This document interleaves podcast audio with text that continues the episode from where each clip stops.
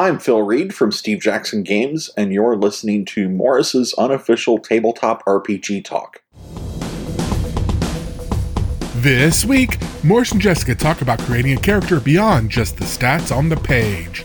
In the news, DriveThruRPG and Roll20 former partnership, previews of Spelljammer and Journeys Through the Radiant Citadel, the ENnie Award nominations have been announced, and more. Plus, a brand new sketch about a party with a not ideal replacement for their fighter. This week on Morrus's unofficial tabletop RPG talk. This week's podcast is sponsored by His Glorious Draconic Majesty Cordis, the Almighty, the ever living flame, destroyer of life, scourge of the northern reaches and the southern reaches and the reaches in between, burner of the unburnt, and killer of bunnies. Did, did I read that right? All the tabletop role playing news. We aim to amuse and we aim to enthuse. And Morrus's unofficial tabletop RPG. Hello, hello, hello, and welcome to Morrus's unofficial tabletop RPG talk. I am Russ, aka Morrus, or Morrus, aka Russ, and with me this week, in a big surprise and a massive switcheroo and turnabout from the book compared to what was announced last week, with me is. It's me, Jessica from EN Publishing, but we have no Peter, and now I do think that they are genuinely avoiding me, as you just said last week. So, so, so it was supposed to be Peter this week and not you, Yes, but instead it's you and not Peter, I and it's very confusing. yeah. And you look so similar. I'm going to find this extremely confusing. Well, yeah, we're practically the same person. We have the same opinions. Almost identical. yeah. yeah. Well, no, I was meant to be on a plane going to Scotland, but plane prices were insane, so I'm not going anymore. It was going to cost us a grand for two of us to get and up also there, apparently you get COVIDs on planes. and also you can get COVID. So you know, It's Also I hear. so I decided not to go. And Peter is ill, so they are not here. So you know, it's all worked out. There's still two people here on the podcast. Well, hopefully, hopefully Peter will be feeling better by next week. Yes. Finger, fingers crossed. so, so- we can all be reunited as the trio. Yeah. It's time for the awfully cheerful question. If you have a question, tag us on the socials with hashtag awfully cheerful question or email us at morrispodcast at gmail.com. If we answer it, we'll send you a free book. A free book? We're far too generous. That's what I say. So, our awfully cheerful question this week comes from Anthony, who wants to know. Obviously, there is little need to go beyond Morrus's unofficial tabletop RPG news for RPG news, obviously. Obviously. But if I were, where should I go? What other news sites do you recommend and why? Well, I would, as well as Morrus's unofficial tabletop RPG talk for RPG news, we, EN World also has This Week in Tabletop RPG podcast, which is less than three minutes.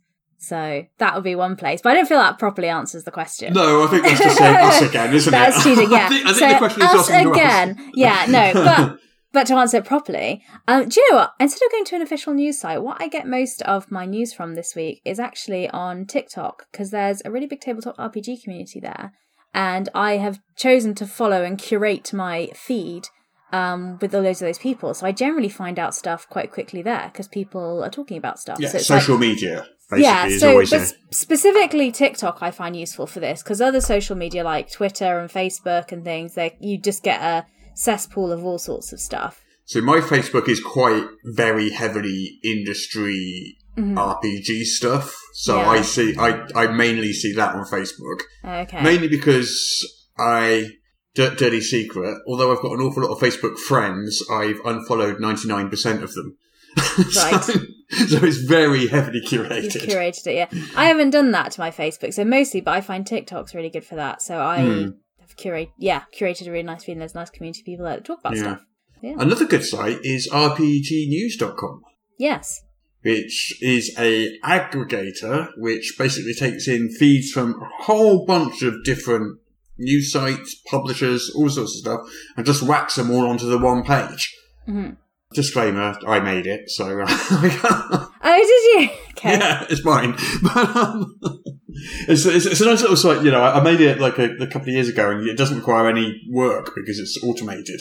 It's just Yeah. RSS feeds, and it all comes in. But that's a, that's a great sort of catch-all overall industry kind of thing that Mhm. that just takes in from a big source. But there aren't that many news sites that are devoted to RPGs. If you want board games, there's tons of them. Like, Yeah. But RPG specifically, there aren't that many. I think a lot of them do have sections that are RPGs, like Dicebreaker. Yeah. They, they do board games and stuff, and they have there's a drop down where you can look at just tabletop RPG Yeah. stuff. yeah. So Yeah. a lot I of mean, yeah. I mean, yeah. like that. Pretty, pretty much every geek culture site has that now. hmm but it tends to be quite. Dicebreaker's not too bad actually. Dicebreaker's quite good, but a lot of them, if you look at some of the bigger geek culture sites, it is a very, very surface level D and D big Yeah. announcements only kind of thing. It's Yeah. not. And that's and that's fine if that's Yeah. what you're interested in, I yeah, guess. yeah, yeah. But what about podcasts? Do you have any podcast recommendations? Because if people are listening to this, they probably like to partake of their news in a podcast format. Yeah, well, again, because me and Peter used to joke that there aren't really that many RPG news podcasts either. I think when mm. we started this, we were the only one. Yeah. I mean, there's lots of RPG podcasts, but they tend to be either opinion editorial podcasts or they tend to be actual play podcasts. Yeah. There aren't that, or interview podcasts. There Yeah. aren't many that do the news each week. And Mm-hmm. to be honest, I don't know if there still are. If there are, I'm, I'm not familiar with them. Ah. I mean, there must, there must be some out there. There must be. There can't not be, but I, I'm personally not familiar with them. It's like RPG don't news. Not, ma- not many sites, not many podcasts focused on that particular subject. We've kind of got a niche there, I think. Yeah. Um, other other people cover it, but not exclusively in the way that we do. Yeah. So, in answer to this person's question, do, do we have anything to offer them? Because all you did was say- Dicebreaker's, Yeah. Dicebreaker's pretty good. Dicebreaker's good. Um, there, there are others that I just can't. Geek Native's generally quite good. hmm Covers a lot of stuff up as well as um, RPG news. Yeah. Uh, so does Dicebreaker. They, they all do. Um, don't know. Yeah. RPGnews.com, yeah. But that's again one that you said you made. Yeah. so it's already okay. I guess I guess we just Social say media. well. To be honest, like where we get our news to make EN World News, we, we're not going off other sites and having a look. Is what you can glean from this conversation. Mm. But yeah, if you are a listener and you know of other specifically news ones, let us Yeah. know actually. So we Lost Souls does quite a lot of. D&D news. Mhm. God, there's, there's, there's going to be there's, there's people shouting at the podcast right now for obvious sites that I've forgotten, Yeah. and which I probably do know about and probably do look at, and they're just not entering my head right now. ICV2 is uh, more of an industry focused news site, but the news tends to be as stuff enters retail, which tends to be sort of three months to a year after we reported on it. Mhm. Because we tend to report on stuff as they're announced or as we hear about them and things like that, whereas ICV2 reports on it as it enters distribution. Yeah. So if you're interested in what's what you can buy very soon, that's quite a good one. Um, a lot of RPG news sites you see are focusing on like digital RPG games Mm. opposed to tabletop RPG games Yeah, as yeah, well. Because if you just yeah, type in, games, yeah. if you just type in like RPG news, you get loads of Oh, stuff. you can't you you can't use like, you can't use the term RPG anymore. You've got to say TTRPG. You haven't got a choice. yeah, It used to be RPG meant tabletop role playing games, and then RPG video games became a Became big thing thing. and stole the term basically. There is a website called tabletopgamingnews.com, and they Oh yeah, that's have, one. Yeah, yeah, They have role playing games on there, yeah, yeah, that's one. Yeah, so Yeah. there's another one. yeah, They do Well, board we go. games and miniatures and other things as well, yeah. So do we think we've answered that question? as best we can in the most friendly way. We've that we tried do. at least. But we will. Thank you for the question. Uh, we will send you a book. A book. A A, copy Who- of Awfully Cheerful Engine number one. That's to Anthony. Yes. Cool. Right. News. News. News. News. News. News. News. News. There's lots. Uh, there's lots. There of is news. lots of news this week. Lots There's lots of really interesting news. Should we start with Roll Twenty and DriveThruRPG? Yes. Sound like a good one? Yeah. Okay, so they are teaming up. Now, what's interesting about this is Mhm. they've announced that they are joining forces, Yes. and you'll be able to sort of cross pollinate content from each on the other. It's not 100% clear whether it's a merger, whether it's a new venture, whether one's buying the other, And I've read through the press release lots of times, and it's not really clear, but Yeah. I kind of get the feeling, and I'm not saying this is the case, kind of get the feeling that Roll20 is kind of a quiet DriveThruRPG. That's kind of like the vibe I'm getting from that press release. But it doesn't say that explicitly. It just uses terms like we're joining forces and Yeah. it doesn't use any kind of technical legal terms at all. It's just, Well, in terms of any like technical legal thing, so the CEO of Roll20 is Ankit Lal. They And are will going remain to, CEO, yeah, they're in yeah. CEO of that. Whilst the One Bookshelf CEO Steve uh, Wieck, I believe Yeah. his name is pronounced, yeah, Yeah. he's going to join the governing board and executive team on Roll20. yeah, he's going to be president. yeah. So I mean, it sounds like an actual merger, doesn't it? it does sound like a merger. Rather than a partnership venture. But it's not, it, it, it isn't super clear. I'm not sure how it, how it works. yeah, I What think. is- yeah. Don't know. Yeah, I mean, I don't know. I don't know. I mean, I don't really know exactly how it's going to work. I've got some mock-ups of how it's going to look, which is quite interesting. And you've got like a roll twenty table with dice, electronic roll twenty dice on it, Mhm. and tokens and stuff, which seems to look a lot nicer than any roll twenty game I've ever played. But anyway. Um, and um, it's got a pop-up window there with what looks like a PDF in it. yes, so you can have your PDF collection like right there for you. But I can have the PDF window open anyway when I'm playing roll twenty. Yeah. I'm I not- guess I- it's I- just another place your online collection is stored. And maybe guess, the yeah. players can access it as well. Is that what that means as well? I don't know. I don't know. I, I, I, I I- honestly don't know. I wonder how it's going to go in terms of integration, like what it work stuff out for you. Like if you're like you say, I'm going to roll this. You know how like and because you'd have to, you Yeah. as the PDF maker would have to do all that. because that's what I was thinking. Because we upload a lot of our stuff onto Yeah. Drive And there's, there's certainly no way we can do a Roll20 version of everything we upload onto DriveThruRPG. It's we couldn't get through the back catalogue because there's just so much stuff on there. Yeah, There's- yeah, it just I wouldn't was I was doing our sales report the other day, and there's some stuff that was put up ages ago. I don't even know what it is. Yeah. yeah, so I'm, I'm intrigued as to how that functionally. I think it's literally just a PDF in a window. I think. I don't know. There needs to be some kind of AI that is able to look at the PDF and extract the mechanics from it and then use those mechanics in some That's way. That's a lot. That sounds like a long way in the future, doesn't it? Yeah, but maybe it just means you can search and purchase via Roll20 through DriveThruRPG. I guess so. If you're on Yeah. there, you can. Well, definitely, they've got a mock-up of the DriveThruRPG page, and you know, basically, when you buy a PDF and it- you mm-hmm. get a PDF and it says PDF plus softcover and stuff, and they've also Yeah. got here PDF plus Roll Twenty on the mock-up, so you can just choose to buy the Roll Twenty version along with the PDF, and I assume that just automatically updates your Roll Twenty Library, yeah. library. I guess I don't know. I'm sure we'll find more information as we go, but it has been described as a joint venture. So it doesn't Hmm. Yeah. sound like one company's bought the other. They probably just have some legal shares of stuff and um I think it's kind of deliberately slightly vague on that. It's like, you know, they don't really want to talk about the technical way it's happening. They're just saying it's happening yeah. and they're working together, but I, I, I don't know. I don't know. Don't know. Don't know. It's don't know. exciting though. It's got possibilities. Yeah, yeah, yeah, yeah. I mean, so Roll20 is basically the biggest plat- virtual tabletop platform out there. Mhm. DriveThruRPG is the biggest Digital RPG PDF platform out there. Yeah. Them combining basically makes, and also they've got Dungeon Masters Guild as well, which they announced last week or the week before Mhm. was going to be appearing on Roll20 as well now. I wonder if this is a play up getting ready for because Wizards of the Coast bought D and D Beyond, hmm and they have they haven't announced anything, but there have been murmurs that maybe they're looking to do some sort of virtual tabletop sort of thing. So Well, maybe this previewed is In a survey, they previewed like screenshots Mm. of a virtual tabletop. exactly. Yeah. So I wonder if Roll Twenty is gearing up to be a competitor for Wizards of the Coast, But and whatever they do. they've do. got the Dungeon Masters Guild stuff on there as well, which they announced like last week or the week before, yeah, which is working with Wizards of the Coast, not competing. So I don't know. maybe don't know. they will are going to work with Wizards of the Coast, and it's going to be like a mega conglomerate then. With Drive What, Wizards of the Coast is going to Roll20, Wizards of the Coast, acquire both of them as well. Yeah, imagine. That'd be an awful lot under the roof of one company. I know sure that makes me comfortable with that. feel a bit anxious. That'd be too As- much. As an indie tabletop Yeah, RPG company, yeah. I'm like, oh my gosh! Yeah, that's uh, that. I already feel like David standing next to a Goliath. That'll just Yeah. make it worse. I'll be like, oh. I'm an ant standing next to Goliath. Great. yeah. I don't know. I mean, this is one of the stories. Just keep an eye on it and see what happens. I guess.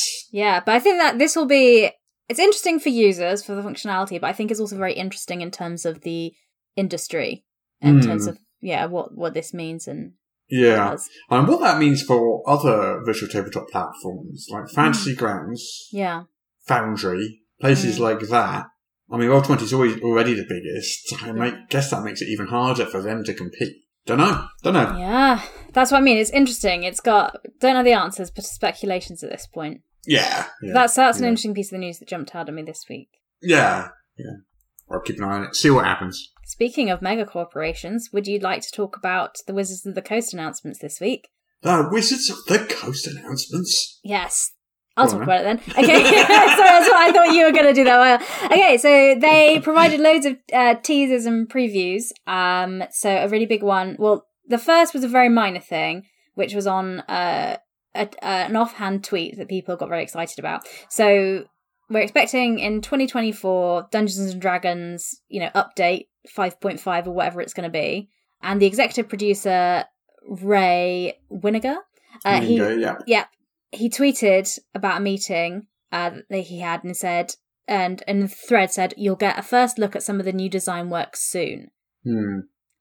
That So- offhand comment, and it Yes. really doesn't say anything, It does. generated so far over 400 replies on my site. I mean, Yeah. it's, it's, So- it's taken off.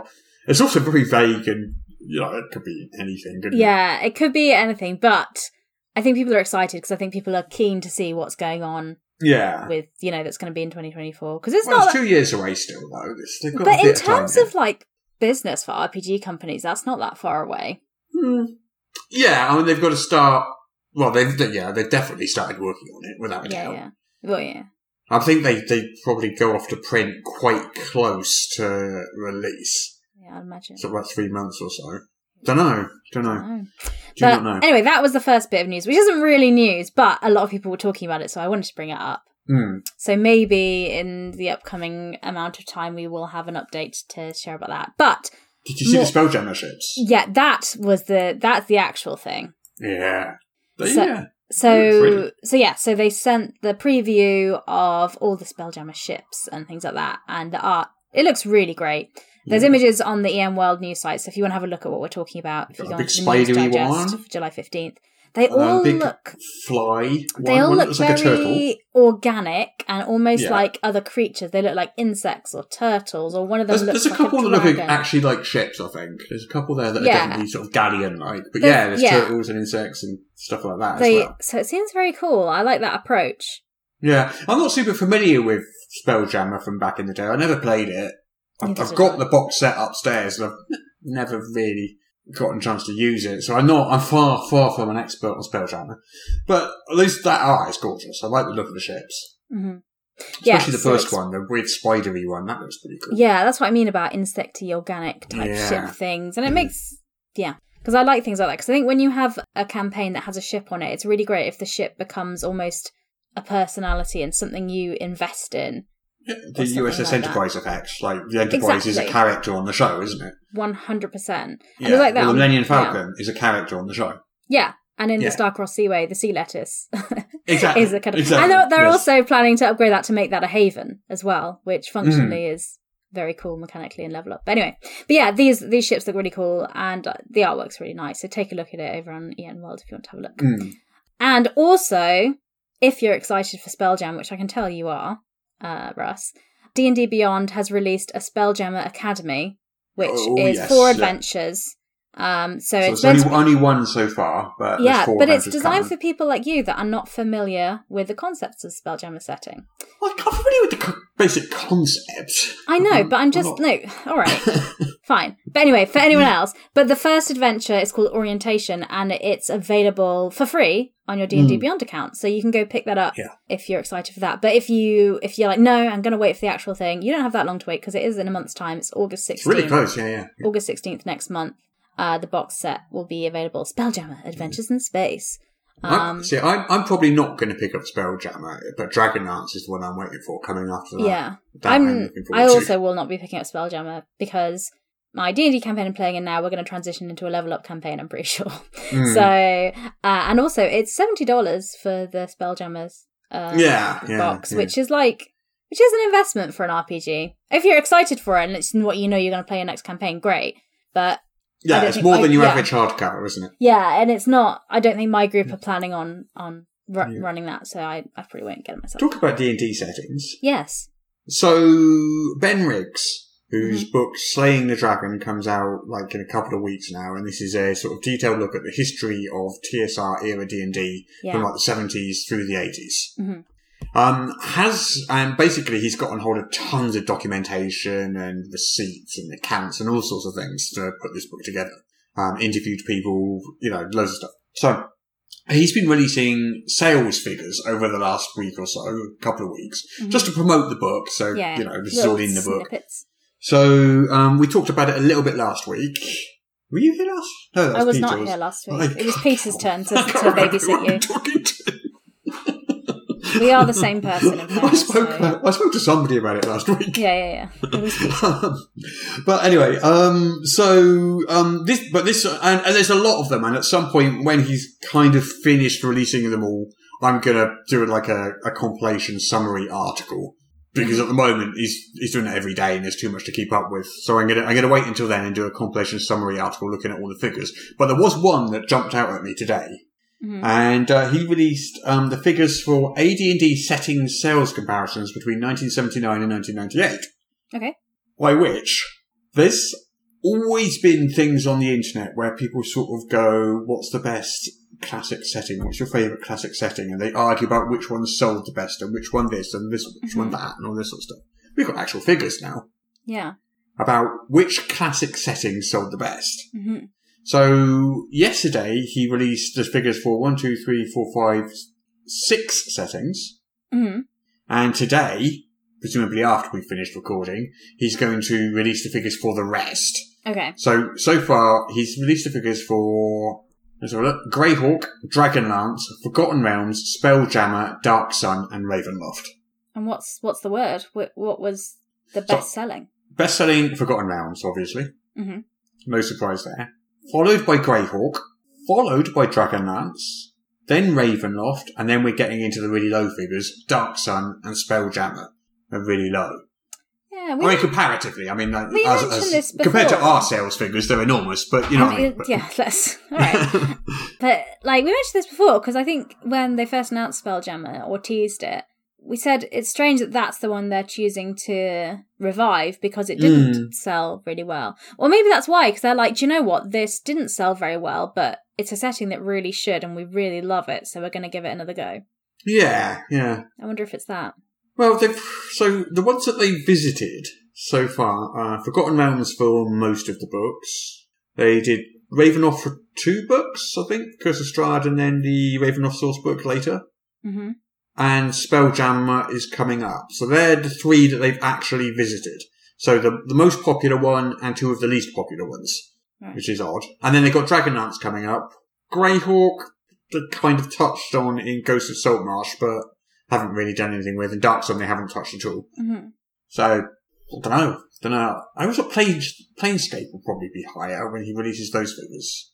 I feel like that's a big one. And we're going to find that later today, did you say? In theory, yeah, yeah, Okay. but Well, presumably I'll take a look on the news site and update Yeah, it on there. yeah, Yeah. Well, I'm going to update this article, so I'll put a link in the show notes to this article, and as Mhm. soon as Ben releases the figures, I'm going to add them to this same article, so they're all in the one article. Oh, that's good. Yeah, So it's all in one place. easy. Yeah. Yeah, well, that is interesting. It is interesting knowing what. And the, when this is the sale figures, I'm assuming that's volume of sales opposed to like the revenue. Unit sales, yeah. Yeah, unit sales. Yeah. Yeah. And these are just like the core, the core sales, the core setting product, whether Mhm. that's the core hardcover or the core box set or whatever. It's not like every supplement for that setting or every event. Yeah, yeah, yeah, sure, sure, sure. So it's Yeah. just a single core driving product. Yeah, it's interesting to see. I mean, it's Mm-hmm. no big surprise, I suppose, but it definitely settles some internet arguments. Yeah. Because people could just point to those figures and then Yeah, the that's not- argument's over. Yeah, yeah. Yeah. But that is a. di- I mean, what sold the best, and what is your favorite, and what you think is the best in terms of creativity and stuff, is an argument that you cannot point to figures to to resolve. There are some people who literally say something sold better, therefore it is better. oh wow. There are people that take that stance on the internet. Well, I guess they're keeping up with Kardashians' minds- peak culture. Then I know, and, uh, and uh, McDonald's is peak food. yeah, it's the best food is McDonald's because uh, yeah. Okay, that's an interesting opinion. yeah, it, it happens. Okay, um, shall we move on? well, we Speaking can stick of- with D Oh. D and D for a moment. Oh yeah, what We have, don't what have to go off D and D quite yet. What have you got else to say on D and D? This I found just before we started recording. Gasps! I don't know about it. Then tell me about it. The table of contents of Journeys through the Radiant Citadel. Oh, I did see that on the site. Yeah, but carry on. You did see that. Yeah. Yeah, okay. so, so that book is coming out next week. Hmm It was delayed by a month due to production um, issues, What mood? like like everything is these Mhm. days. Um, but it's coming out next week, and we've got the entire table of contents. It's not a really surprising table of contents because we already knew what the thirteen adventures in it were called. Yeah. So it's thirteen chapters, Mhm. each of which is an adventure. Yeah. An introductory chapter, which is introducing the citadel itself. Makes sense. and then a chapter at the end for the stat blocks. And that's what you got. So pretty much, Yeah. exa- if, if someone asked you to guess what the table of contents looked like, That's you'd say that's exactly what you would say. Yeah. So it's what you would say, but you can go and look at it and look at the table of contents and Gosh, it feels like ages ago we were first talking about that. uh, a few months, I know that feels like a long time, isn't About it? Though? months, I think. yeah. Well, three months is a long time. In terms of news, it is. Yeah, yeah. But yeah, I bet people are excited to be getting their physical copies of that. So Yeah, yeah. nice. So this is, you know, you said a minute ago that it's odd that they chose Spelljammer. yeah, But this is kind of a multiversal product. It Yeah. kind of it's this this Radiant Citadel has portals through to all different places in the multiverse. Yeah, yeah. Where you can have an adventure. Spelljammer's kind of a bit it's not kind of multiversal in a way. It seems like Hmm. Maybe that's kind of a direction they're going, like it's all about the multiverse now. Kind of like Marvel's doing. yeah. I was about to say, have they looked at yeah, Marvel and gone, Yeah, they've yeah. done well. Yeah, yeah. have a bit bit of that, please. Yeah, yeah, yeah. Um, I, I'm, I'm like even Star Trek's kind of doing that a bit as well now. You know, so It's an interesting concept, and I think because it's more in media and it's a concept people will understand a bit more. Because I think a while back, if you'd have introduced the concept of a multiverse, some people would have been like, "That's way too much. Like that's too Mm. complicated. Mainstream people aren't going to get that." But and guess- now yeah. now you can't not have a multiverse. yeah, exactly. yeah. Right. Anyway, what other news have we got? Well, I was going to try and segue earlier into things being the best into awards, but we kind of jumped oh, back. awards. The- yes, the ENnie Awards, uh, the nominees for the 2022 Mhm. ENnie Awards were announced this week. Uh, before we go into that, someone did ask me if we did the ENnie Awards because the EN element of it, and I said we we don't anymore. But you did, you were involved at the beginning, and you did kind of start it up, didn't you, Russ? Yeah. Yeah. I Yeah. stopped in 2018. Okay, so just to I just to confirm that link, and that's so like four years ago. and that's also why we don't um apply and put our games in for it because it feels weird. It feels weird, even though, like, I'm sure the judges wouldn't be like, "Well, Russ made this and he started the award, so we have to give him the award." But like, Or, it, or vice versa, but you know. Oh, yeah, or uh, vice versa, It, they go- It just, fit, no, it just, it just would feel weird. it feels so, weird. yeah. I think maybe when a bit more time passes, because, like you say, it was only four years ago that you stopped kind of Yeah. having ownership of that. Um, so because someone said to me, yeah, that why we didn't apply for them, and I said, well. so I just wanted to kind of explain that. But I want to talk about the the excellent nominees that have uh, been on there. So you can see the full list on EN World. Um, but the judges have spotlighted some some games there. So they've spotlighted Dwellings, uh, Mhm. Stack of Goblins, Shanty Hunters, Kobold's Guide to Monstered, and Wickedness. But yeah, so they've spotlighted some of the the games. You know, the spotlight winners. Mm. Um, but you, the full nominees, we've got a full list of. But I don't know if we want to go through the full list of nominees. No, but we could call out a couple of facts. Like I Yeah. think um, Thirsty Sword Lesbians from Evil Hat has the most nominations. I think.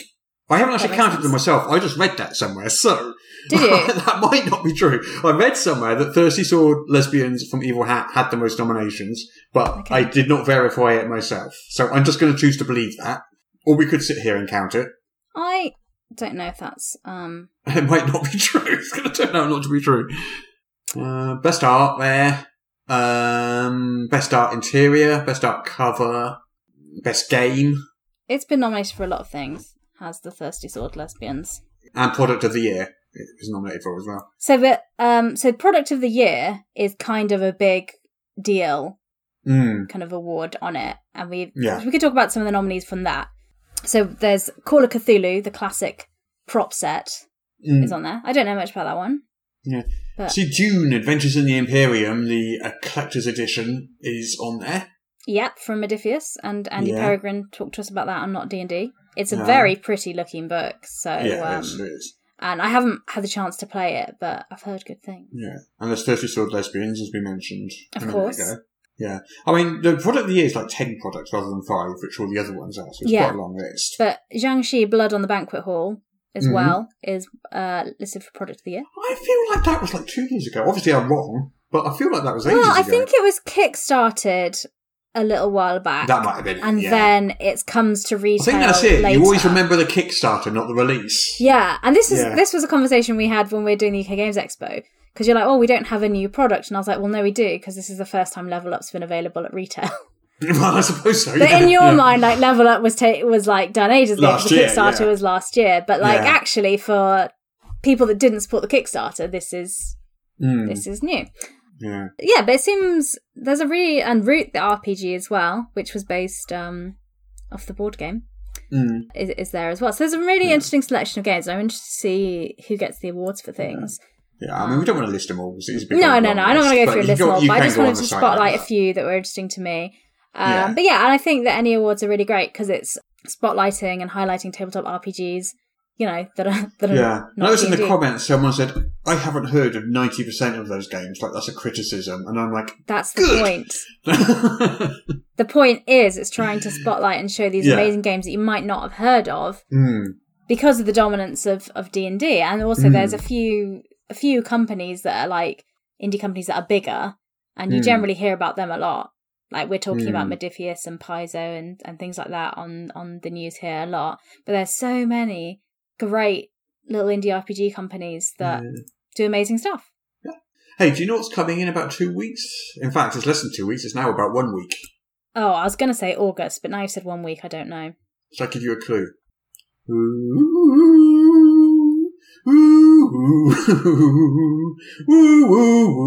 Doctor Who? Doc- Doctor that? Who's Did you the like? Doctor's coming. the 5e version of Doctor Who. Doctors and Daleks from Cubicle 7. I I did not know that.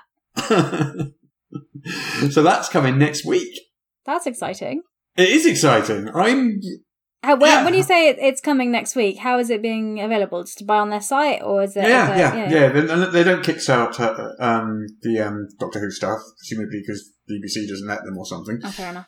A lot of a lot of licenses don't let you let you kickstart their stuff. Boo. Yeah, but it's being it's being released next week. So they've been doing Doctor Who Adventures in Time and Space for what ten years at least, a long time, ages and ages and ages and ages.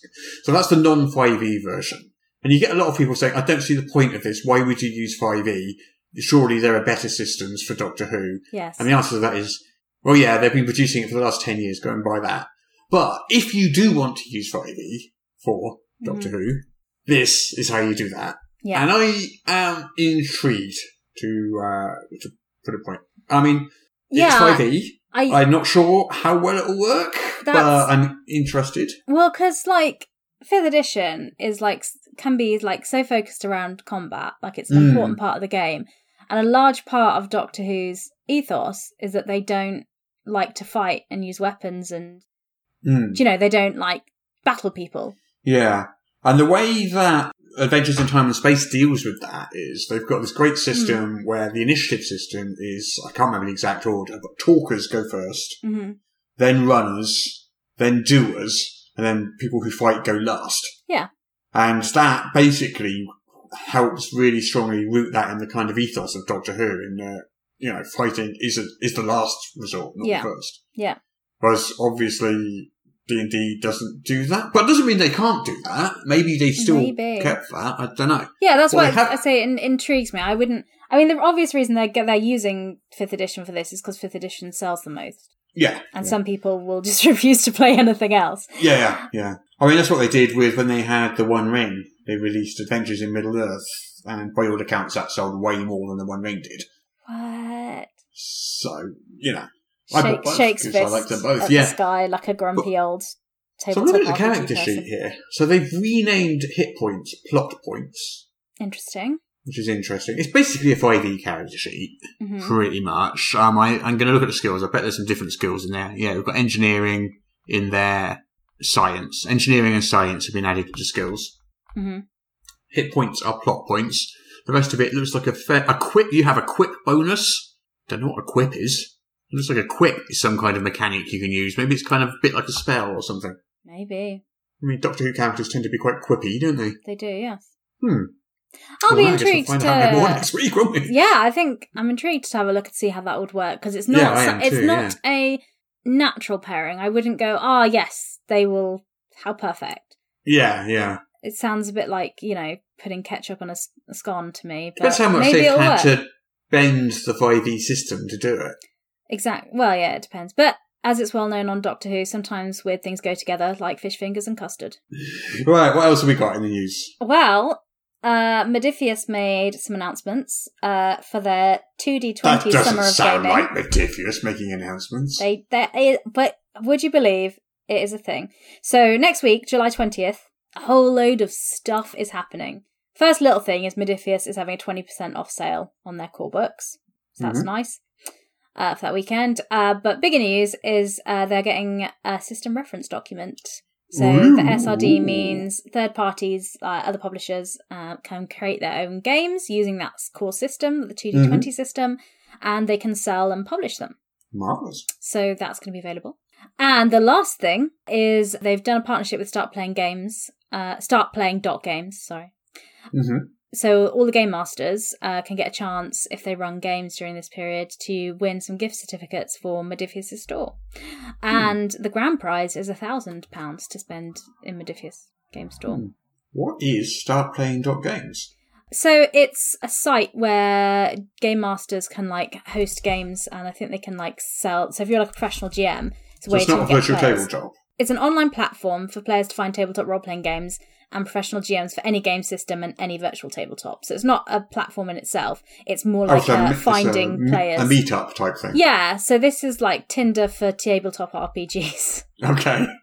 and they'll hate anyone saying it, so right. But- okay. in a non creepy way. But yeah, so you can go on there, and if you're looking to Mm. find a game, uh, and you normally pay because these are professional GMs.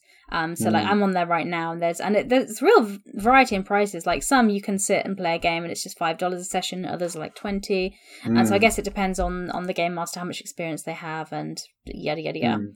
Um, but yeah, uh, so they're saying if you run their games on this site, um, you have the chance to win um, some vouchers so you can buy and a thousand. But I was just thinking, if you had a thousand dollars to spend on Modiphius games, that's so much. Yeah. That is a lot, yeah. Yeah, like That's a, yeah, that's like fifty games. No, twenty games. Say fifty quid each, so twenty games. it's a lot. That's a lot of games. Yeah. it Um, being ridiculous, of course, they have twenty games because yeah, so because many yeah, games. yeah, yeah. yeah. If you want a thousand at EN Publishing, you might. Well, there's still a lot of. I'm Oh, sure you could spend a thousand quite easily, Yes. but they're not all different games. Yes. You'd be buying supplements for games. Yes. Yeah. But anyway, so that was uh so that's what Modiphius is doing. Yeah. And uh Shadowrun is doing stuff and things. Shadowrun always does stuff and things. Yeah. Well they've uh partnered up with Humble Bundle to bring out a Hmm. Shadowrun Sixth World bundle. Mm. Um and the top tier is just eighteen dollars in fairness, and you get the Shadowrun Sixth World Core Ruled City Edition and fifteen other source books with it. Hmm. So that's quite a good bundle. And it um it goes to benefit action against hunger. Yeah. Those bundles are always good deals, and we, we've done a couple of bundle of holdings, Yes. and they've always been really good Yes. deals. So I, I mean, we've got de- more details of that and all the other bundles going on on the the EN World article. Yes. So Whose, whose name is on the tip of your tongue. Yes, it is. So the because it's long. Um, I'm not helping you. I'm just gonna. Gosh, there's so much news on this news site. Uh, so Such a good news site. There's no need to go to any other news site. It's true. Uh, but yeah, so you can find out. You can so the details of the bundle are there, and also all the other bundles on the RPG freebies, bundles, and sales news, which we do every week. Um, so you can check that mm, along with other See, stuff. I was looking at this blog post from uh, Stephen Marsh, who works over at Steve Jackson Games, hmm talking about the increase in paper prices, Yes. how much printing costs are going up. Mm-hmm. I was also talking to another publisher. I won't name them, but I was talking to another publisher friend of mine over the, over this week um, about how they they had a Kickstarter, and by the time they came to fulfil the Kickstarter, shipping and printing costs had gone up so much that the the prices that they originally charged just were woefully inadequate. Yeah. And you know, it is it is a thing that is happening. It really is Mhm. a thing that is. I mean, we've definitely noticed big shipping, Shipping. bills, haven't Yes. we? yes, much to my delight and amazement and enjoyment. I mean, yeah, I mean, it's at, it's at a place where you have to pass it on to the customer at this point. Yeah, Because that for a lot of the time, we tried to subsidize a lot of the shipping ourselves. it's just too much. yeah, isn't it? We'll say, much. well, you know, we'll just take some of it out the product price, so the you know, and the customer, because there is a psychology with customers. People would rather pay thirty dollars for a product and zero shipping than pay twenty dollars for a product and ten pounds shipping. yes, yeah, yeah, They would. that is that is true. So, it, and it's but it's so difficult, and you want to be transparent with all your pricing. Well, we certainly do. Mm, Um, but shipping costs are just so much. They're getting insane. Yeah, Yeah, it is. It is an awful lot, and then also the product cost going up because the paper cost of paper going up just means. So I think RPGs aren't going to get cheaper. They're not getting cheaper anytime soon. No, physical ones. The digital Yeah. ones, like the price for them, can pretty remain reasonably stable. And that's what com- compounds the problem that RPG creators don't get paid enough anyway. Yes. because because it's really really hard to sell a book Mhm. at what really is its real value. Yeah. So you know, and a PDF even harder. So Mm-hmm. you, you combine all that. It's not it's not great to be an RPG publisher right at the moment, cost wise. No. As someone that's the business manager of an indie Yeah, yeah. tabletop RPG company, it's like, yeah, I mean, thank goodness for Kickstarter is all I can say. yeah, Yeah, Yeah. If Kickstarter went away, I think a lot of people would be in trouble. yeah. Because you do get that boost and that marketing, and and and you know how much to to print of your print run Yeah. and all this stuff, and it kind of helps with the cash flow a lot. But then Mm. Kickstarter, can you say, is like an issue because some people are going to Kickstarter to fund the development of it, and by the time you finish development, the cost for shipping and Yeah. and I think we're kind of more. lucky in that our model Yeah. helps to insure us against that to an extent Mhm. because we leave it to the last minute to run the Kickstarter. Yeah, we do. So, So, we've already done the development, yeah, and we and that's the risk we kind of take as well. Because if the Kickstarter doesn't do any very well, we've already done all the development spent all that and money. Yeah, all the people. all the people. All the been pe- I mean, we don't- already. Um, Is there any more tabletop RPG news? um, Are there any big Kickstarters at the moment? well, Let me- death me have a do us part. So- Well, there's our Kickstarter, yeah. Yeah, Till Death Do Us Part, which is a Adventures with Heart for fifth edition. I'm actually very excited about this one because I think it's really nice. The adventures are perfect for leveling up through a campaign because they're like super for level two up to like level ten. It's our last one of these for a while as well. Yes, but yeah, I So think it's a- it's I think it's really great. And the adventures I picked here aren't just like you go in and you kill the thing, which is fine, and we all love to go in and kill the thing in D and D sometimes. But Mm. these are a little bit more like what decision you're going to make because there's Mm. consequences to this. So it's a little bit more of yeah. So it's a little bit Yeah. more to these adventures than just like go in and kill the thing. I mean, you can go in and kill the thing, but like consequences.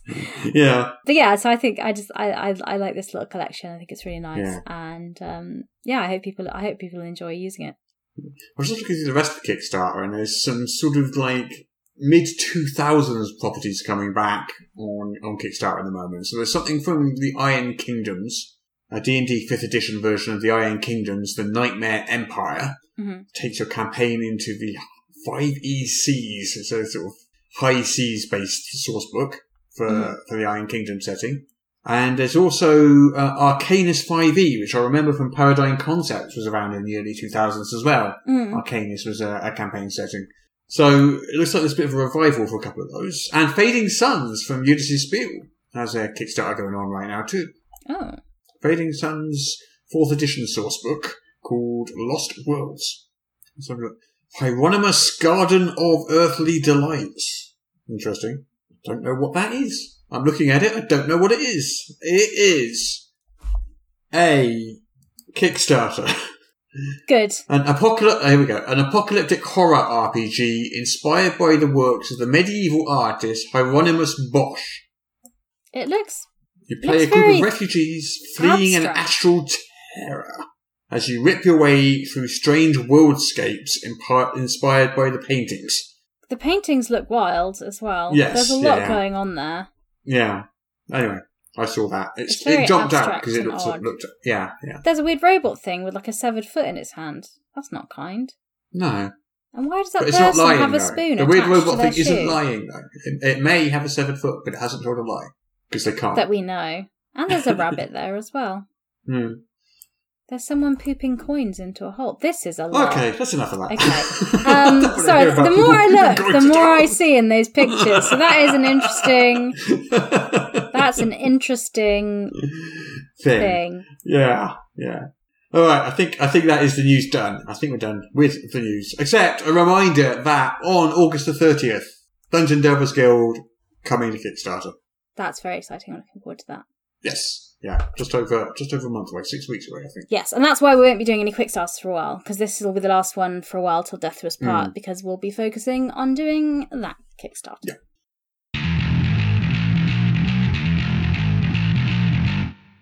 Hey, there you are.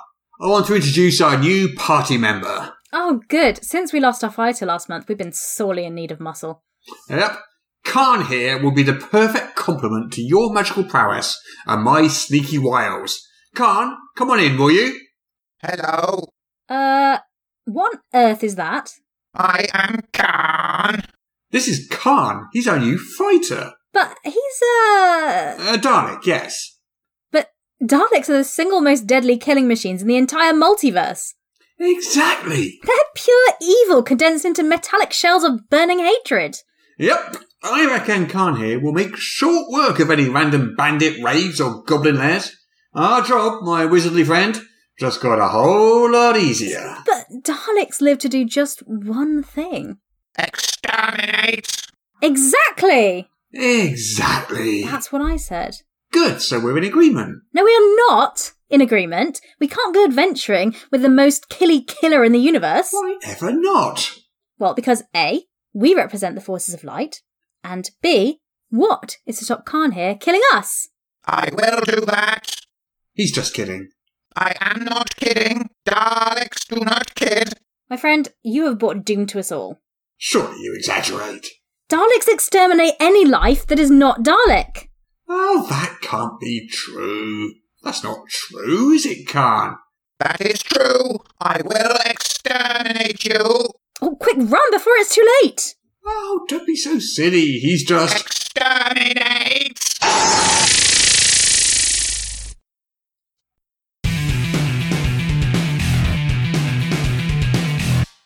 Malak the Maleficent here. If, like me, you're enjoying this podcast, please consider subscribing on Patreon for exclusive bonus content every week and the warm, fuzzy feeling of knowing you are helping to keep the show going. Subscribe at patreon.com slash Morrus. There, I said it. Can you stop staring at me like that now? The things I do. All right, all right. Don't forget, patreon.com slash Morrus. Can I go now?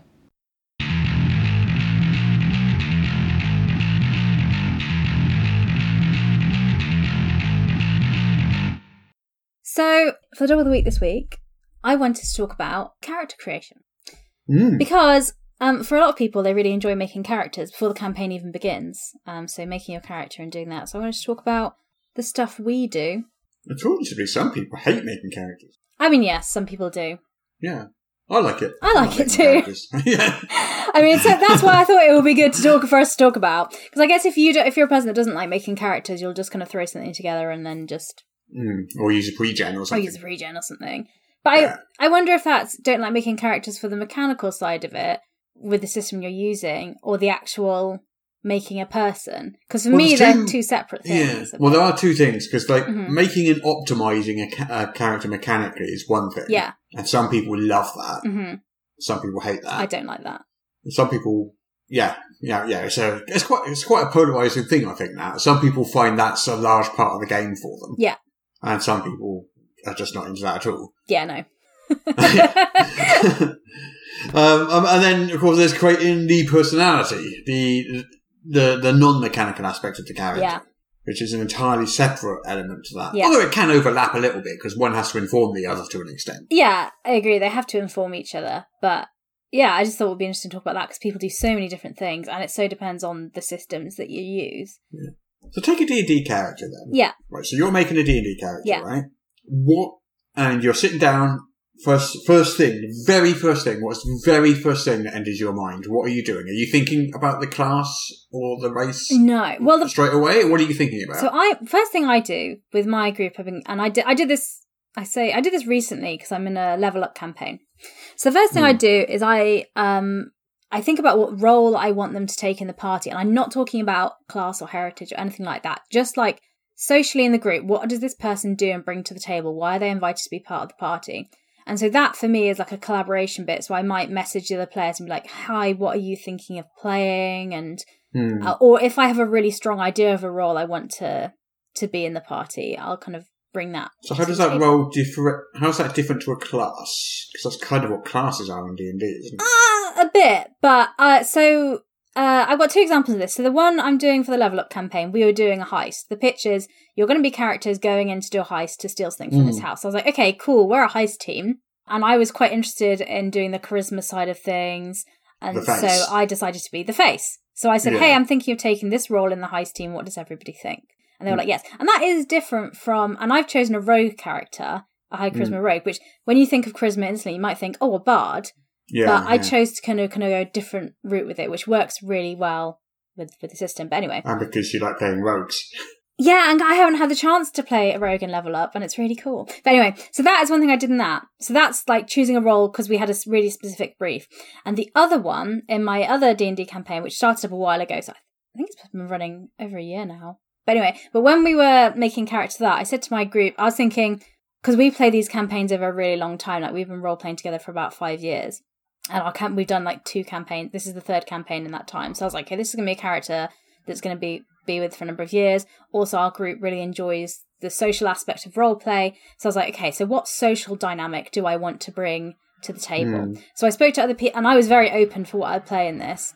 So I kind of was like, hey, I think the party, based on what everyone else was saying, needs this element to them. Uh, we have a lot of people that are very high energy, very push the button, impulsive kind of characters. And I was like, we need somebody to rein everyone in so we don't all instantly die. So I was like, so that, so that's the first thing I So do. it's just a bit like your job in real life. yeah. well, Carmen's very different. We we won't talk about that. now. But but yeah, so so the first thing I do is I'm like, what role do they need to fulfill in the party? And that's not to do with class, right? Anything like that. Just like what does this group need? And that could be a dynamic or a function or, or whatever it is, and it depends on that group. So that's the first thing I do. Hmm. And then the next thing I do is I think about based on that role, what sort of person is that? So Right. with kind of Carmen, for example, uh, my my D and D character, I was like, okay, so she needs to be somebody that's quite organized and ordered. So I decided, based on the world setting, that she was going to be a soldier. So mm. like, okay, great. Um, so I want her to be kind of a, a soldier, and so she's quite efficient, authoritative, and is like has some self control, unlike all the other characters. So I decided that, and I was like, cool. How and that now I need to translate that kind of personality idea into kind of a class. And the other hmm. issue I had was I was like, okay, our group doesn't have a specific healing a healer in that party. So really, if we had some healing, that would be good. So I hmm. decided to make a rogue, of course. Mm-hmm. I just like playing rogues. No, but I made a rogue with the healing healer feat, so I decided to make her a combat medic. So she had that personality and that efficiency, but she had all the skills to do healing. And the the combination of the healer's feat with fast hands, some people might have heard about in D and D. That means you can, uh, as a bonus action, like heal people really efficiently, and it levels up because um, the amount you heal is like goes up with the hit, the maximum hit die that that person you're healing has. So it works quite well. But anyway, so then I was like, okay, so so I start with what role does it need in the group? Okay, based on that role, what is this person like? What's their personality? And then from that personality, I make a character build from that. and Mhm. and it's and that means I don't have optimal character builds because as people said, Jess, if the if the group needed a healer, why on earth would you make a rogue? But Right, yeah. it just for that personality, it just made sense for them to be like a combat medic style thing, and it sounded like a cool thing to do. Uh, yeah, and that, and yeah, and kind of the decisions I make about building them mechanically is I try and make that make sense based off their backstory and their personality, and that's the approach I See, take. for me, I definitely think class first. Okay. I'm like, right, I'm making a wizard. hmm Ne- what's next? Yeah. So basically, for D and D specifically, Yeah, yeah. obviously different games are different. But for D and D, right off the bat, I know what class I'm making. hmm That's my first choice, and then everything comes from that. Okay. So it's so I, the class isn't informed by the personality. The personality is informed by the class. Ah, it's the other way around. Yeah, yeah. I think both both work. Yeah, I mean, any way you do it works as long as, as, long as you end up with a character, Yeah. it's worked. But um, see, what I do like though, what I do enjoy is going off D and D. I like life path character creation systems, Yeah. which help build your character's backstory as you actually make the character up in a Mhm. sort of almost like a mini game. And I really Yeah. enjoy that, and I like the way that fleshes out my character in ways that I might not necessarily have anticipated Mhm. when I started making the character. Well, I think Level Up does that bit. It does a little, yeah, Yeah. yeah. Level Up has a sort of mini disguised life path system in it. Yeah. uh, where you choose heritage, you know, you know, how you were born, then where you grew up, Mhm. then your job when you grew up, then your class. It is, it Yeah, is and your kind of a mini life path. And your destiny. It's kind of a mini life And that all fleshed out the character's personality for me Hmm. when I was doing that as well. Because I had an idea of the sort of person I wanted to have, someone that's the face of that, like quite talky and manipulative and all these things. Hmm. But then as I was going through and level up and creating it, it made it kind of informed that really well as to why, and that made the basis of my my backstory. So So have you ever made a combat oriented character? So it sounds to me like that's not your preferred type of character. my first rogue character was a was a very well, she was like a Stabby. charisma mastermind, but she was very savvy and good at fighting as well. Yeah. No, I no, I don't generally go to. I mean, I've done one shots where I have, but generally, hmm. I combat isn't the most interesting thing to me in an RPG, so it's not what I hmm. look to do. It's not, and Yeah. of course, there's in D and D you need to be able to fight because it's yeah, but Yeah. It's I quite a fighty game. I yeah. yeah no, I haven't been. I'm not drawn to playing a barbarian or someone that's really combat oriented in that Hmm. way. Yeah, I I like to play because it hasn't really suited the personalities that I was going to play. Like uh, the character I was making, Carmen the soldier, might potentially have been, but we just Hmm. had a lot of people in the group already that were quite fighty. And I think Hmm. the the thing about role playing games is it's a social collaborative story, and Hmm. so we I I thought it'd be good to have a bit of balance for a different dynamic in that group. Yeah, yeah. So, so it's not like your entire group is sort of exactly the same and likes to play sort of charisma as sort of talky characters. I think my my group, yeah. I mean, there are other people like that in my group, Yeah. but not everyone is. But we do enjoy the role play side of it. But I think it's really fun playing somebody that's low charisma Hmm. Because actually, Carmen, my character in D and D, actually doesn't have very high charisma. We Right, recently had a group fight, and her res- resolution for this is like, right, we need to solve this. So she basically sat them down together and was like, "You two are arguing a lot, and it's unacceptable because it's, uh, you know, not making out. So you need to get on. Are you going to get on now?" And they're like, "Okay." I'm just like, "Great." And in her mind, she's like, "Solved. I have fixed all the social issues." So Mm. I think it's fun playing someone that's low charisma as well. Yeah, fair enough. Fair enough. Yeah, I'm. Yeah, I think you're more role play oriented than I am generally. I'm an old. I, I, I, I, I would, I would think from that. Yeah, I mean, I, like, I think I don't think I particularly plan out a character's personality that much. No. It just happens by itself. Oh, okay. And to be honest, probably only from out of a stock two or three different Oh, really? that I often use. Um, if I'm honest, um, you know, maybe with some slight tweaks and variations, What? but generally, What about um voices though? see, I, I can't do accents at all. Neither can I. Can't, can't do them. Don't even try. Even when I'm like GMing a game, I won't even bother doing the Mhm. accents. There's just no point. It would just be stupid and take people out of it. I can't do it. I know I can't. So, you can still alter the way you talk though. Yeah, that's how I, exactly I can still I do me sounding angry or me sounding abrupt or me sounding this or that. So I can do that. Yeah. So you can alter your tone, and the volume of your voice and things like that. Yeah. That's easy enough. I do. I do that a lot. All my characters have very different voices, but they're Hmm. the only. Oh, the, the goblin voice is very different, of course. But I think everyone can do Hmm. that. but you can change so much with the way, just even just like your pacing and tone. And Yeah, like, exactly. what are your three voices then that you do? You said you got like three or four personalities or voices.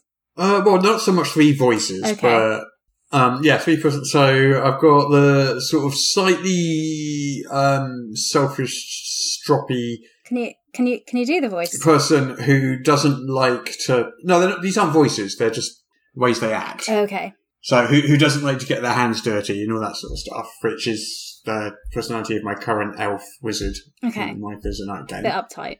Generally tends to let everyone else do all the dirty work and stands back and watches that sort of thing. Cool. Quite Yeah. quite like that. Um, and then I've got the sort of elderly, crotchety one. And then I've got the very, very, very brash. one?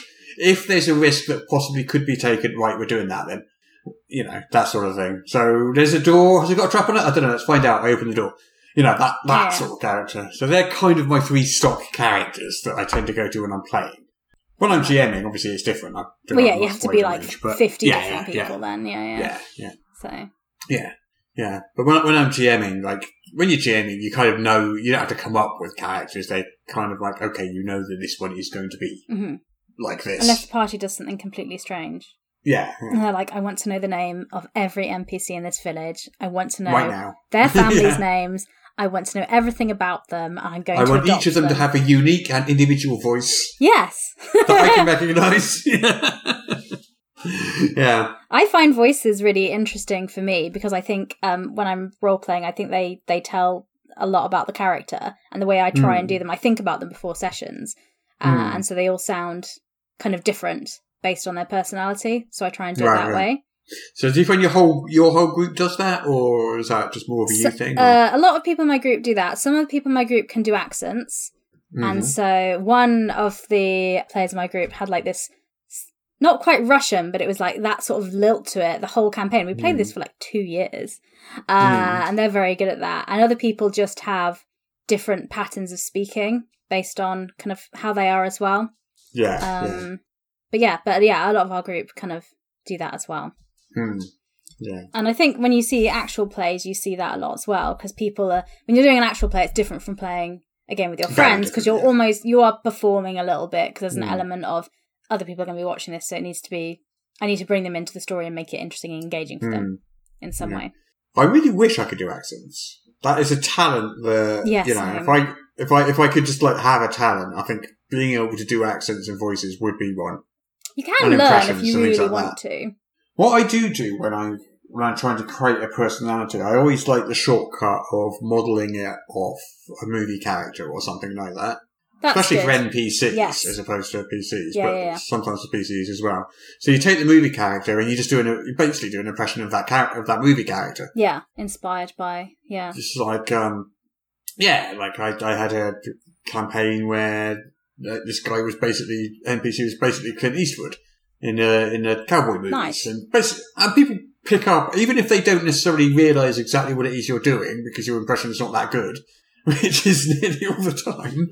Well, that works. They still pick up. They still pick up on, you know, sort of The subconsciously tropes, on it yeah. and fill in. And the, and the thing is, they fill in the blanks. Then hmm you don't need to, like, because they'll they'll be familiar with the new movie character and will subconsciously link it, even if they don't deliberately or or aware they're doing it, and will fill in the blanks themselves, Hmm. which makes it feel like a much more rounded character than maybe it actually is. It's like an illusion almost. Yeah, that is a good. It feels like a one of those life hack kind of things for role yeah, playing. yeah, games. yeah, yeah. just be some, you just, be a character steal- someone else created. Yeah, yeah, just steal it from somewhere. Yeah, yeah. yeah, and yeah, I think that's fair enough. That's one way. One thing I do is I like there's the the joke people always say in my group is it's not role playing if you play yourself, but I always take a little bit of my personality or belief and put it in each of my characters, even though my characters are very different. Because I feel I Hmm. need to have some sort of connection so I can understand them, relate Hmm. to them, and also so that if something I hadn't thought about happens to my character, I'll have like an instinctual reaction to how I how I react to that. How you how you would react? Yeah, to yeah, yeah.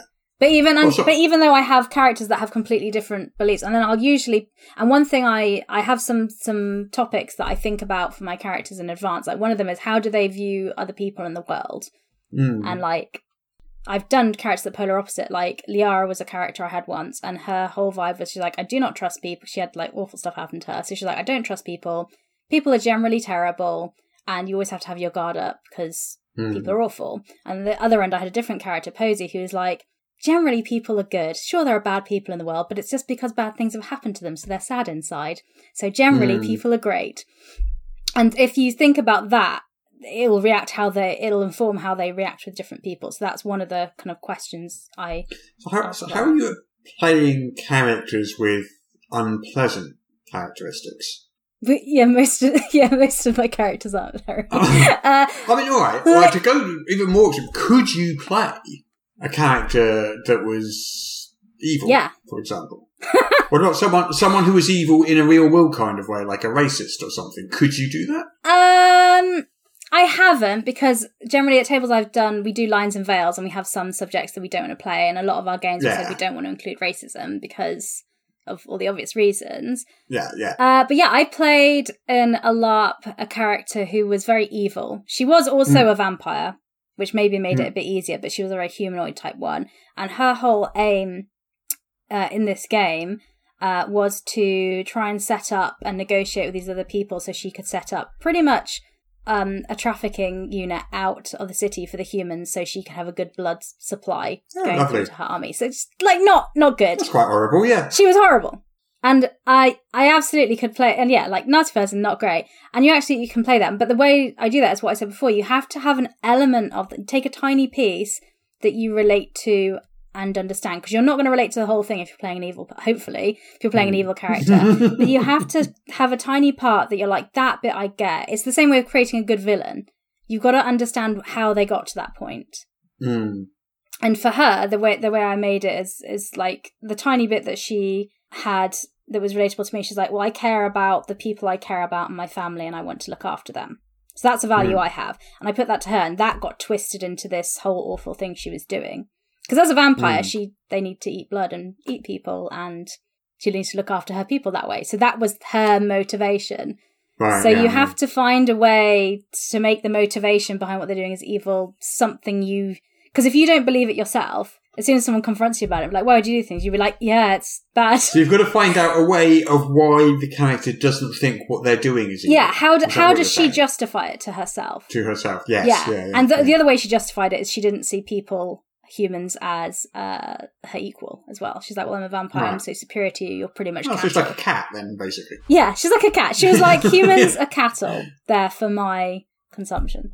So she was, yeah, she, so yes, I can play an evil character. But whenever I play evil characters, I make sure the people I'm playing with want, we do really good lines and veils and safety mechanics to make sure that the topics we're doing with those evil characters is something everybody's okay with. Yeah, and also there's a difference between cartoon evil and real life evil as well. I think you could you could you could be an evil character who, if you really inspect it, isn't real life evil. It's just got some cartoony elements that are kind of evil tropes, Mhm. like a, a maniacal laugh and a desire to take over the world Yeah. and stuff. But it's just kind of cartoony, isn't it? It's not. Yeah, It's not. It's not like the actual really horrible stuff that people really do to each other in real life. yeah. Yeah, well, I did base that Galark character a little bit off Priti Patel as well. She very much had those vibes. okay. Because I love that. so yeah, so you can, but yeah, yeah. and you see how now I'm saying what I'm saying. It's like Yeah. Yeah. my people are Yeah. better than your people. I will protect them at all costs. Yeah. Those people are vermin and not real and worthy. So do you, you you're just totally not into optimizing a character at all? It just doesn't interest you in the slightest. Uh, y- that's correct. Hmm. See, I, I quite like it, but I- not to the extent that some people do. I en- I think I'm I'm kind of I'd like it to be seventy five percent optimized, but I'm happy there. I mean, I'd, I always say my character's in no way optimized, but I I like to make interesting choices. I really like doing level up because there's so many choices to make where you customize your character, and I was able to customize uh, my character, who again is a rogue, which I like playing apparently. But it's a twelfth level rogue, so you've got like Oh, twelve levels worth of choices. So much. It was yeah. great. I spent the whole afternoon and evening sitting down, going through it, taking, and you don't have to spend that long. It's just I was, I had never made a 12th level character. And normally you'd start at a lower level and build it up, but yeah, that's not Hmm. what we did. Yeah, and all the choices made it feel like more role play decisions for the feats I Hmm. took. Like all of her uh, combat maneuvers are the ones that are like, oh, well, when I'm attacking you, I also secretly pickpocket this off you or do this Hmm. or or I for the charisma side of things she's like oh I have a thing where I can distract the um the enemy by doing something and then that gives my Yeah. players advantage so I all picked Yeah. all stuff like that so she's not a useless character like she's she's good in combat and does things but I didn't approach it from by going okay what is the way I can do the most amount of damage Hmm. attacking what feats would enable me to do that Hmm. but I think some people enjoy that because that's almost like a, a puzzle, figuring that out. Yeah, yeah. I know. I know some people love optimize. I know there's entire like communities of people that optimize characters. So like, I just want this to be the fastest character I can possibly make. Yeah. What combination of things will get my speed up as high as possible? And people go, right, you want to take three levels in this class and two levels in that class. You need that feat and you need this and that. You know, Well, and things like that, Yeah. which is something some people really like to do. So yeah, and I'm grateful for that because that is how I made my healer rogue character. Because I hadn't Mm. thought about the combo of the healer and the fast hands. That was something that I saw online. Someone was like, oh, "If you do this combo, it lets you do that," and I was like, "Yes, thank you. I will take that, Yeah. and I can use that." Well, that's not necessarily something you would have come up with yourself. I don't know if I would have. I would have just assumed it wouldn't be possible to make a rogue an efficient Yeah. healer. Yeah, I would have made that assumption, but only because somebody sat and figured out that puzzle, as I'll call it. Hmm. I was able to do Yeah. that. Yeah. Well, a lot of things you just don't know to look for something if you don't know what it is you don't know. Exactly. So if it doesn't even occur to you that there's a feat that would do that, it wouldn't occur to you to think to look for a feat that would do that. Exactly. Which is why we need those. Uh, the people. I think the community definitely benefits from having different styles of role players Hmm. because you know people that really enjoy making an optimized character and doing that find these really interesting things. That even though me as a person who is more like a washed up theatre kid style role player, I'll Right. say I still benefit from that and get the, the things for that. And I think if you're if you enjoy optimizing your character and that side of things, well, I think you can still really enjoy people other people's characters Yeah. who are more centered around role play. But it all depends Well, on the the publish- table and what you're trying From to the publishing point of view, of course, mechanical stuff's much easier to sell Yeah. because people kind of feel they can do the other bits themselves, but the mechanical bit is the bit they want to buy off the publisher. Oh yeah, as a publisher, like that, yeah, yeah, that's what we're there to do. We're there to provide the mechanics, and sometimes the rules can help guide you to do role play. Because some people that have never done role playing before are like, Mm. how do I approach that side of things? Yeah, especially in improv, isn't it? It's. Uh, Yeah, Yeah. But there's different. I mean, some people. I mean, some people just aren't comfortable doing that at all. Mm. I mean, there are people that will play a game and they won't do any role. Say won't do any role playing. That's a really gatekeepy way to say it.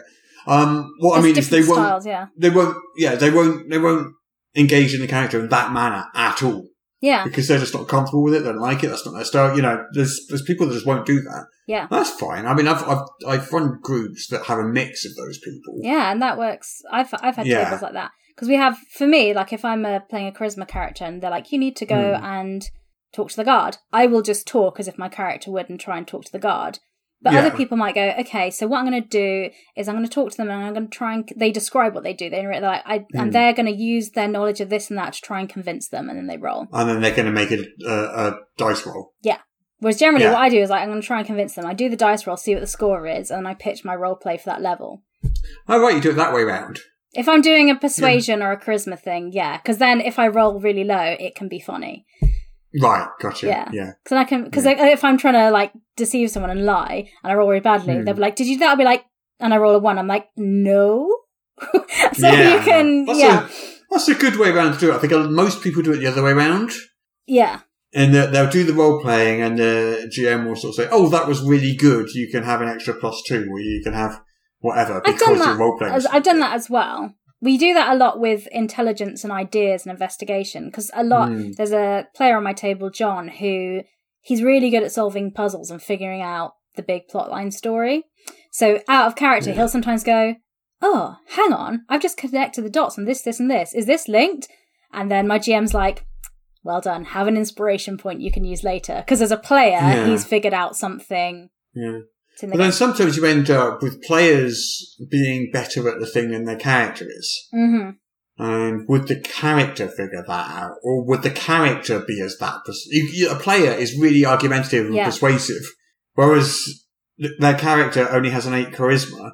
would the character have been able to say the things that the player just did? Yeah, you've got to pitch your role play in that way as well. Yeah.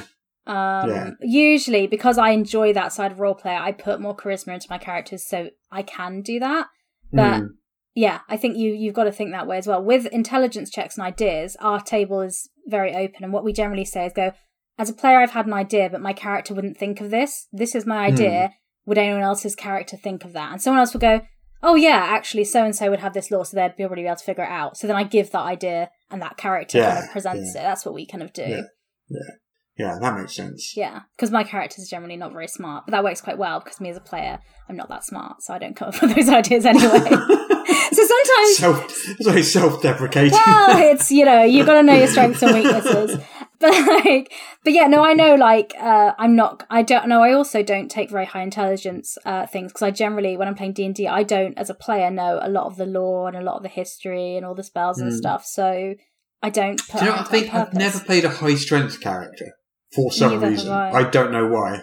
I think I'll, maybe I'll make my next one a high strength character just for a change because I just I don't know, I don't think it's a conscious thing. I don't deliberately do Mhm. that. But thinking back, can't think of a single high strength character I've ever played. Yeah, I think for me the I mostly play D and D in campaigns, and we're going to play them for a really long time. So I Hmm. lean into things that I know I'm going to enjoy playing. Like if I did It's going to be fun for a long time. yeah, Yeah, If I did a one shot, more one shots using because most of the one shots I play aren't D and D. They're other systems that I'm trying Hmm. out because I love other. Yeah, games. going Hulk Smash is good for an hour, but for four years it can get a little exactly. bit tedious. I think. Ace is great for that. Like the awfully cheerful engine behind me. I'm just looking Hmm. at it because there it can be played as like a little one shot. yeah, I could play a stupid strong character and that would be fun because we might play for four or five hours. And But I don't think. I'd want to commit to that Yeah. for years. Yeah.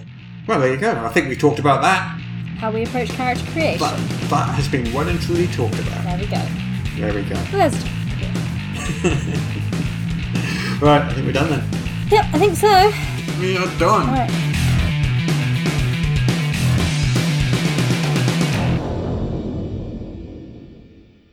Apparently, I now have to read this to you. This is the official podcast of Morrus's unofficial tabletop RPG news, which you can find at enworld.org. You can find show notes at morrus.podbean.com or wherever you found the podcast. If you feel like they deserve it, you can support the show on Patreon. In return, you will receive exclusive bonus content. Just go to patreon.com slash morrus. If you're interested in his babbling nonsense, you can follow at Morrus on the Twitter. Send your emails to morruspodcast at gmail.com. Not all of your emails, just the ones you want us to see. Mm, that's it. I'm bored now. You can go away. Shoo, off you go. Goodbye. Get out of here. Exact. Well, yeah, it depends. But as it's well known on Doctor Who, sometimes weird things go together, like fish fingers and custard. Yeah, I tried that. Did you? Doesn't work. okay. Well, let us see. I do like fish fingers, and I do like custard. Well, yeah, two together. Great. Then that's how. I like. I have decided that I like them separate. That's how things work. Come to that conclusion. Okay. Fair enough. Fair enough.